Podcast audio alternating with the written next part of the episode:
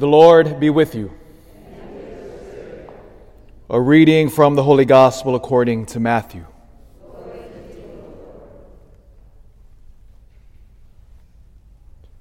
Jesus said to his disciples, Whoever wishes to come after me must deny himself, take up his cross, and follow me.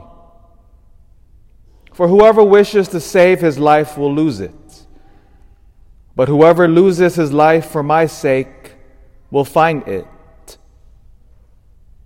What profit would there be for one to gain the whole world and forfeit his life? Or what can one give in exchange for his life?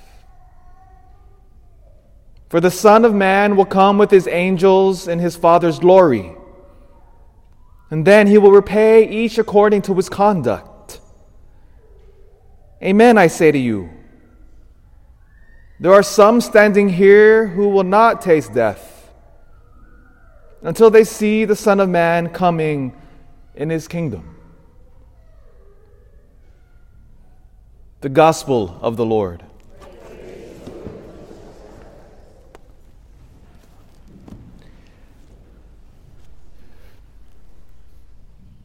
If you ever go to the city of Rome, you'll begin to immediately understand why it's dubbed the Eternal City.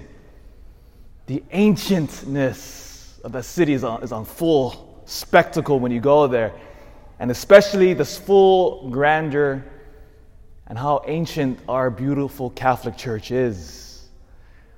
When you go there, there are four major basilicas.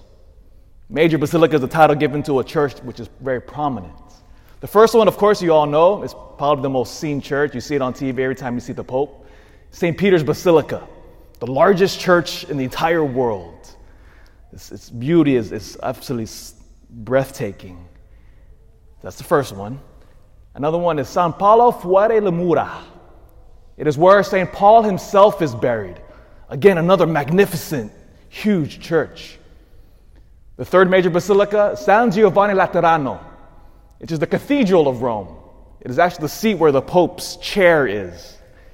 It's the mother church of, of, all, of all the dioceses throughout the world.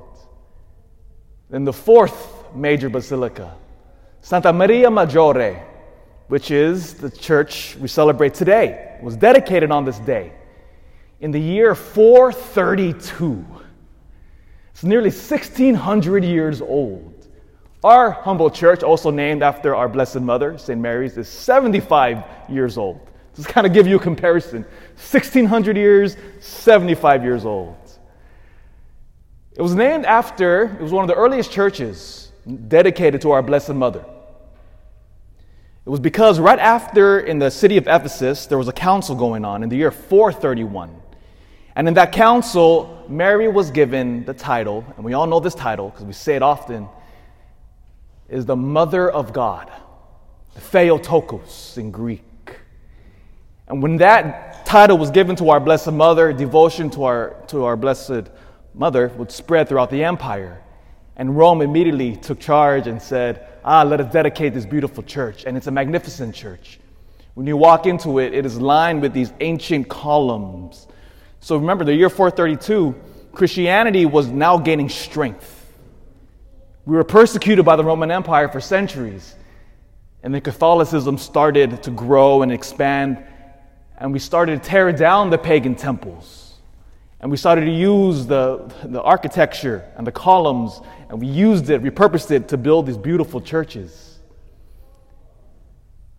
And always the question is sometimes we hear, especially from our non Catholic brothers and sisters, why do you guys worship Mary? That's always the, the charge against us worship Mary. And what do we say as Catholics? We don't worship her, we honor her. And the question always is I want to throw back at them so, why did you stop honoring the Mother of God? Because we've been doing it from the very beginning. Because in Mary, we see the Christian life par excellence. The perfect example, what it means to be a follower of Jesus Christ. There's a beautiful story. It's an apocryphal story that's been passed down for centuries. Because have you ever wondered Where did Mary go after the crucifixion and resurrection of our Lord? Because there's, not, there's nothing in the, in the scripture which really points that out.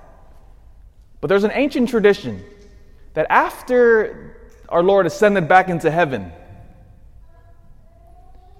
that Mary went to the city of Ephesus, which is modern day Turkey, which is why that Council of Ephesus was held there.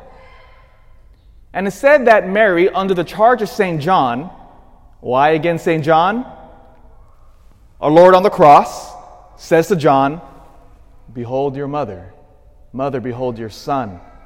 And so John had custody from the Lord himself to protect Mary. And it said that they went to the city of Ephesus, and Mary would live out her days praying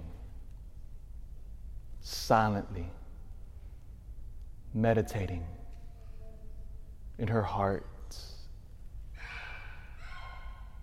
about the depths of her Son. She would penetrate the mysteries, meditate upon the death and resurrection of her own flesh and blood. And she pondered this for the rest of her life.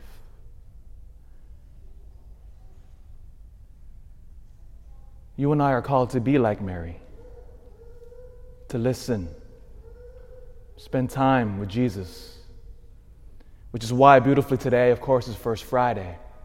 And so directly after Mass, we will put the Lord in the beautiful monstrance and we will kneel down in prayer.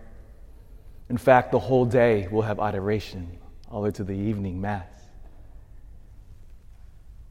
I want to invite you, there's a little binder there in the center, to sign up for, for some time today. Come back to the church if your schedule allows it. Spend an hour with the Lord. Doing what? Listen. Battle for silence. Especially as modern people, we find silence irritating. Because we're constantly, we've been trained already to be constantly stimulated. We're always stimulated by something. Ah, but the Christian sits quietly, contemplates, waits, listens to the Lord. So during some time today, come back to the parish. Our Lord will be exposed here and be like Mary quiet penetrate the depths and the mysteries of Jesus Christ.